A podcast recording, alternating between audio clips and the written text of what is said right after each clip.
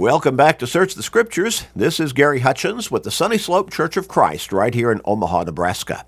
Great to be back with our listeners again today. Great to have the opportunity to open up God's Word together and study a little bit further, learn a little bit more, dig a little bit deeper, and grow stronger in our faith. Because as we keep emphasizing, faith comes by hearing the Word of God. Romans 10 and verse 17. We encourage you to uh, come to the Sunny Slope Church of Christ and check us out in person if you're in the Omaha area. And Bible classes begin at 9:30 on Sunday mornings, followed by worship at 10:30. Sunday evenings we come back together for another period of worship and Bible study at 6 o'clock on Sunday evenings. And on Wednesday evenings at 6:30, we gather together for midweek Bible classes every Wednesday evening. Again, 6:30 each Wednesday evening. You're welcome to any and all of our services, and we do hope you'll come and check us out, get to know us, let us get to know you, worship God with us, study God's Word with us, grow spiritually with us. We encourage you to tell everybody you can about the uh, about the program Search the Scriptures. But we know that a lot of people, because of work schedules or other schedule problems, they don't get to listen and tune in exactly when the program is aired, even though it's aired several times a day, Monday through Friday. So tell them and take advantage of this yourself as well. Go to our website at churchofchrist.com, churchofchrist.com, click on the podcast button, and sign up for our podcasting. Now, it's free. It always will be free. We don't charge people to listen to God's Word. When somebody signs up for a podcasting, they will automatically receive to their smartphone or computer or whatever smart device they choose, they will receive Search the Scriptures five days a week, Monday through Friday. And then they can listen at their convenience when their schedule allows. But they'll also receive a great deal more Bible teaching a Sunday morning Bible class, a Wednesday night Bible class, and all of our sermons. Plus, what I really consider to be a jewel, and that's a short, only about a 13 minute or so Bible study every single day, seven days a week, that we call today's Bible class. Now, all of that will automatically go to your smart device and it will automatically be there, and so you can listen as you have the opportunity. So tell everybody you can. Take advantage of it yourself. Again, our church building is located at 3606 North 108th Street. 3606 North 108th Street, right here in Omaha. We're going to get back into our new line of thought and study, and really it's not new. We are simply going into the next section of this particular study, wherein we have emphasized the title, Don't Let the Devil Win. Now, don't let the devil win what? Well, we're obviously not talking about some kind of contest or match that we are familiar with in our in our physical lives. We're talking about on a spiritual level. Don't let the devil win your soul. He is out to get you. We emphasize often on this program what the apostle Peter wrote in 1 Peter chapter 5 verses 8 and 9, where he describes the devil, identifies the devil as our enemy, our adversary, and he says he's like a roaring lion walking about seeking whom he may devour. In other words, he is out for our eternal destruction spiritually. He's out for our soul's destruction. He wants to lure us into sin and thereby move us away from God, resulting in our eternal condemnation in hell. Well, he's not our friend. He's not a cuddly little guy in red flannel pajamas, about four feet tall, with maybe cute little horns and a little pointed tail and carrying a little bitty pitchfork with him. No, that's not him. He's that roaring lion, walking about seeking whom he may devour. But as long as we're walking with God, we need not fear the devil. Because Peter goes on in the next verse, verse 9 of 1 Peter chapter 5, and he says, Resist him steadfast in the faith so God has made the way for us to successfully, effectively, and consistently resist all of the devil's temptations, all of his wiles, as the Apostle Paul put it in Ephesians uh, 5 and verse 10. God has made the way for us to stand effective and secure against all that the devil might throw at us.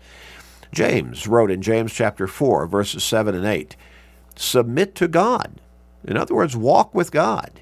Resist the devil, and he will flee from you, James said. And then James goes on and tells us how to effectively resist the devil.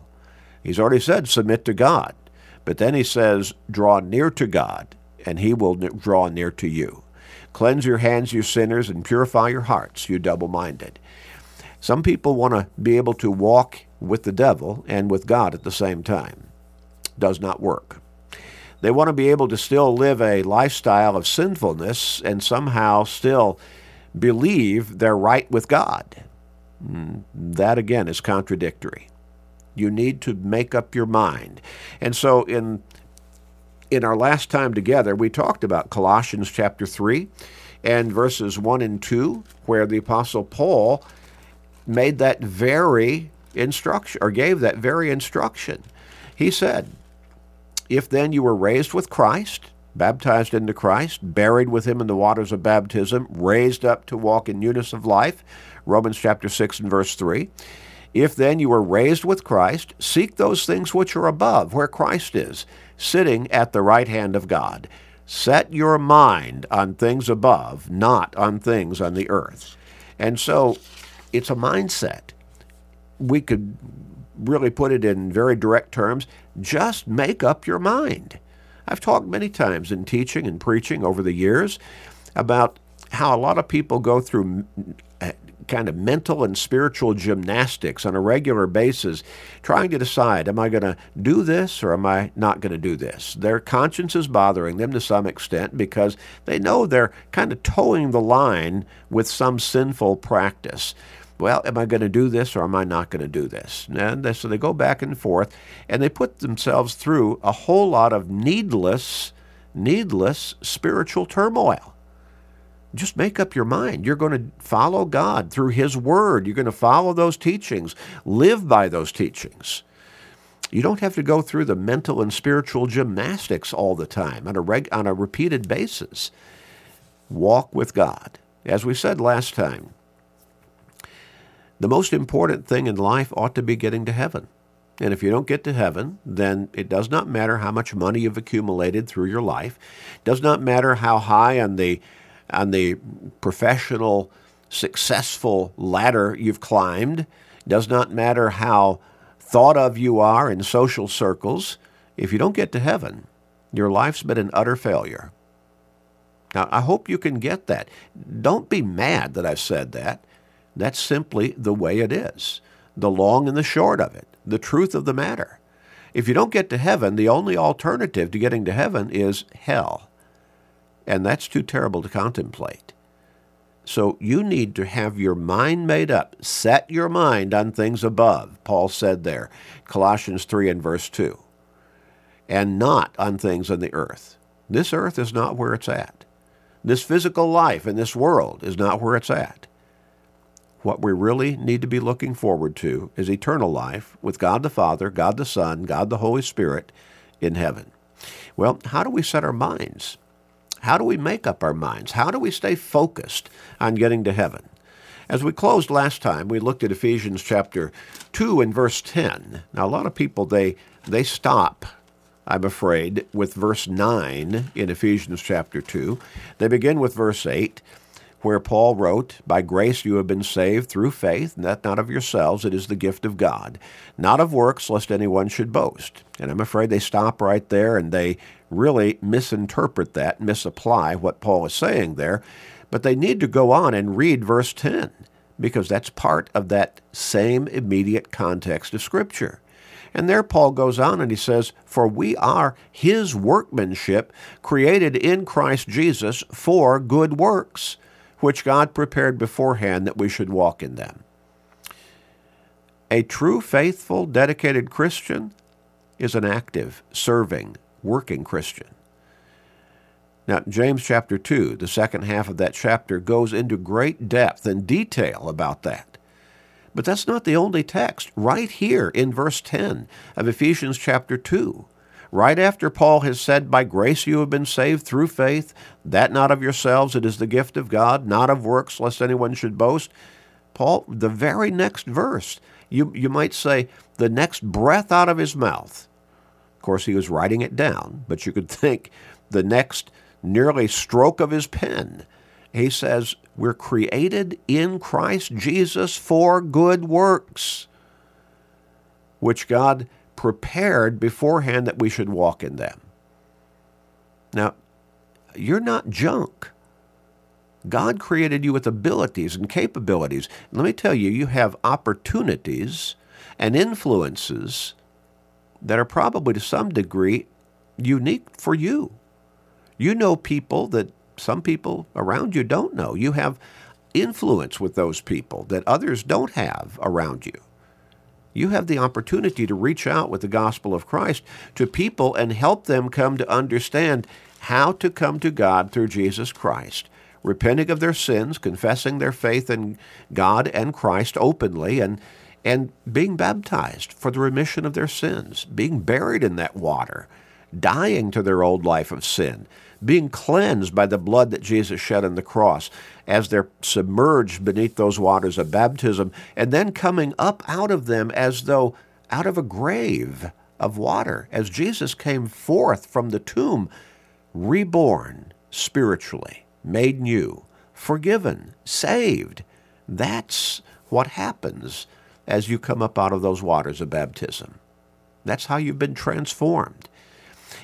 The Apostle Paul wrote in Titus chapter 2 and verses 13 and 14 looking for the blessed hope and glorious appearing of our great God and Savior, Jesus Christ who gave himself for us, that he might redeem us from every lawless deed and purify for himself his own special people, zealous for good works.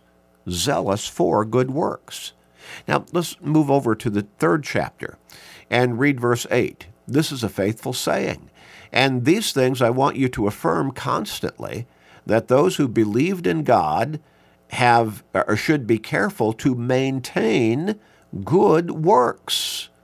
These are good and profitable to men. And then in verse 14 of Titus chapter 3, let our people also learn to maintain good works. Well, over and over again, we're instructed, if we're Christians, to be active Christians, dedicated Christians, working Christians. Again, read through the second, uh, the second half of James chapter 2, beginning with about verse 17. Over and over, James emphasizes the responsibility that we have as faithful, dedicated Christians to be working Christians, and that our faith is completed to a great degree by the good works that God has blessed us to be able with the abilities to be able to perform and with the opportunities to perform them. And you see, when we're busy working for and serving God as Christians, the devil has less time and less opportunity to get into our lives, to get into our thoughts. So we need to focus. We need to make up our minds we need to set our minds on things above and not on things in the earth. So we need to be about doing God's will and serving Him actively and consistently on an ongoing basis. A lot of a lot of Christians, I'm afraid, they have uh, allowed themselves to kind of slip into the doldrums, and they don't really, you know, they don't really find the fulfillment in being a Christian that God has designed Christianity to give to us to bless us with because they're not active. You'll find some Christians that they if they show up at church services on a regular basis, it may just be for 1 hour on Sunday morning. And that's it. They don't come to Bible study. They don't come to to uh, come back with the church on Sunday evening to study and worship some more. Or they don't come on midweek Bible classes to get back into God's Word. They they come one hour. And that's it. Now, maybe some will come a couple times during a week. Some people, they'll be there one Sunday and then you won't see them again maybe for a month and a half or two months, and then they'll show up again. We see that's not active, dedicated, committed, faithful Christianity. Unless that person is somehow physically handicapped or something along that line. But even that being the case, they still ought to be in some way striving to worship God with the church or as best they can. And a lot of that can be done now through live streaming and, and through podcasting and so on. These radio programs, people who may be shut in, they can listen to Search the Scriptures on a daily basis, Monday through Friday. They can get onto our get into our podcasting and they can receive that short Bible study, today's Bible class every day, 7 days a week and they can grow in their faith in that way. But to just kind of sit back and say, well, I put in my I put in my required, minimum required commitment and dedication by being at church services one hour a week. That mindset is off base. It's out of kilter.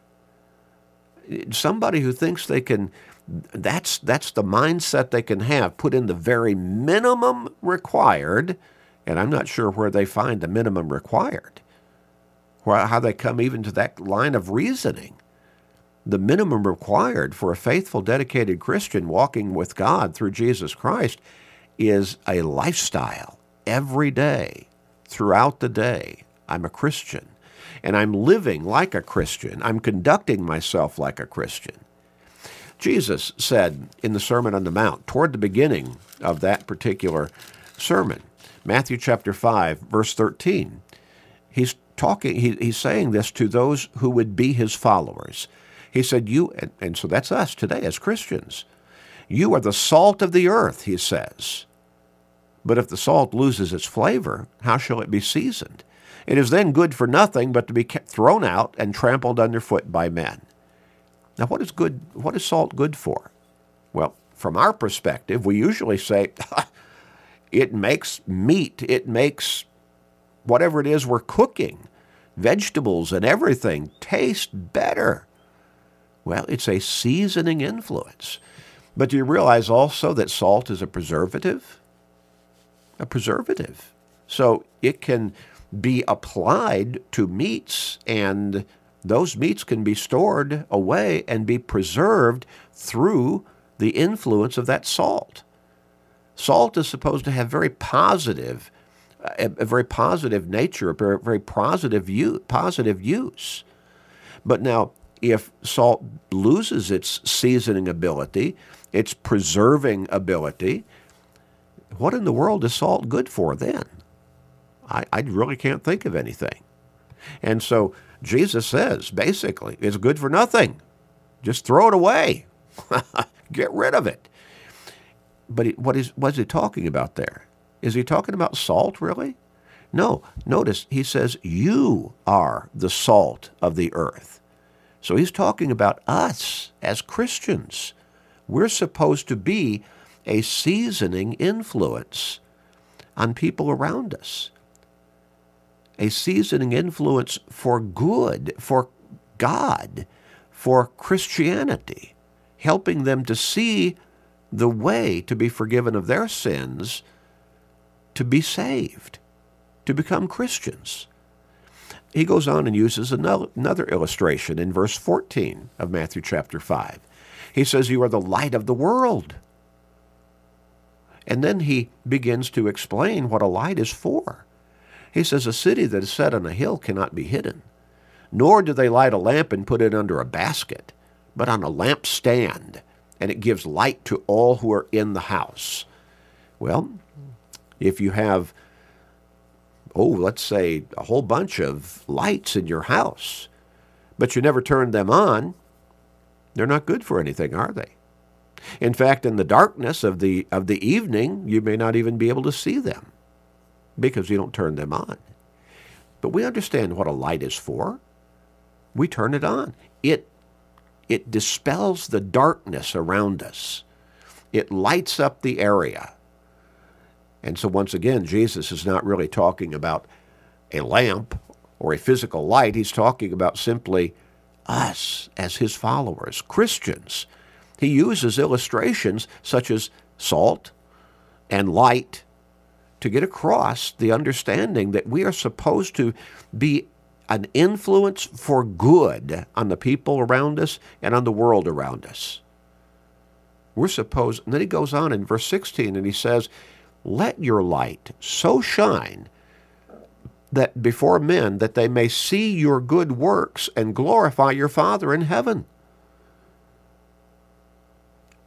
Just living the Christian life faithfully, effectively, on a consistent basis as we go to work, as we go to school, as we do our yard work at the house, as we do business, as we do grocery shopping, the way we carry ourselves as a Christian consistently, always, not using profanity and vulgar language, never using God's name in vulgar ways, and staying away from all of the practices that the devil tries to lure us into that are sinful, standing up for righteousness, living a righteous life, not to call attention to ourselves, but simply because of who and what we are. We're Christians.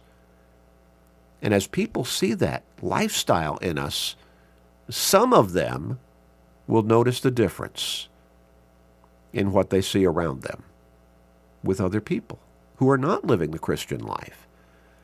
And some of those may ultimately be influenced, well, to check into what all this Christianity business is all about. And we may, through our influence, at least get them started in a direction where they change their life and they come to God through Jesus Christ for forgiveness and salvation and eternal life. And all of that, again, is not to our glory, it's to God's glory. Once again, that they may see your good works and glorify your Father in heaven. We need to live the life of Christianity purposely and purposefully. The apostle Peter wrote in 1 Peter chapter 1, I'm sorry, chapter 2, verses 11 and 12. 1 Peter chapter 2, verses 11 and 12, Peter wrote this, Beloved, I beg you as sojourners and pilgrims, abstain from fleshly lusts which war against the soul. Now, Satan's always trying to pull us into sin. The lust of the eyes, the, the, the lust of the, of the flesh, the pride of life, he tries to pull us into sin. But Peter says, abstain from fleshly lust because it wars against your soul. Having your conduct honorable among the Gentiles or the unbelievers, that they may that when they speak against you as evildoers, they may by your good works which they observe glorify God in the day of visitation. And so we'll have some people make fun of us because we're trying to live a righteous Christian life. But ultimately, some of those may end up realizing no, no, that person's trying to do what's right and some of them may actually be influenced to check into that life that we're trying to live as faithful, dedicated Christians. Don't let the devil win in your life. Don't let him win your soul. Let's pray. Father, strengthen us. Give us your wisdom and guidance to live consistently as faithful followers of you, as Christians, Father. Thank you for giving us the Bible to show us the way. Please forgive us and hear our prayer. In Jesus' name, amen.